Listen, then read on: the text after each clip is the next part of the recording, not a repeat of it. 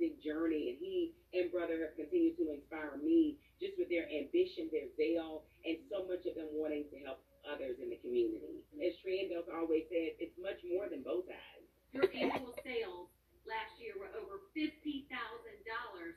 What are you going to do with all that money? About um, people with my business. I really want to put more into my food and toy drive to help get kids and families that have food insecurity. Dad, let's talk about the C E O that you're sitting with and the president of this company. What does this mean to you? I'm proud of them, um, what they're doing in the community, um, how they're helping our families out, and you know what they're doing. Is your goal to have a store one day, Triaundas? Is that what you want? Yes, I want to have a store and expand my business a little more.